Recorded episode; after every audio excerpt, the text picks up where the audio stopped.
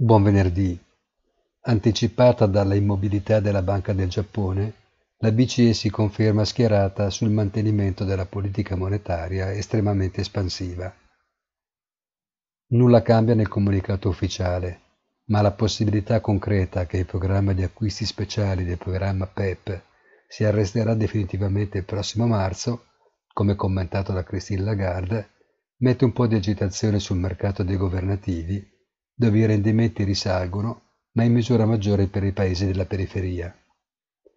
Il differenziale tra BTP e Bund si allarga a quota 116 punti base, mentre il rendimento italiano torna decisamente sopra l'1%.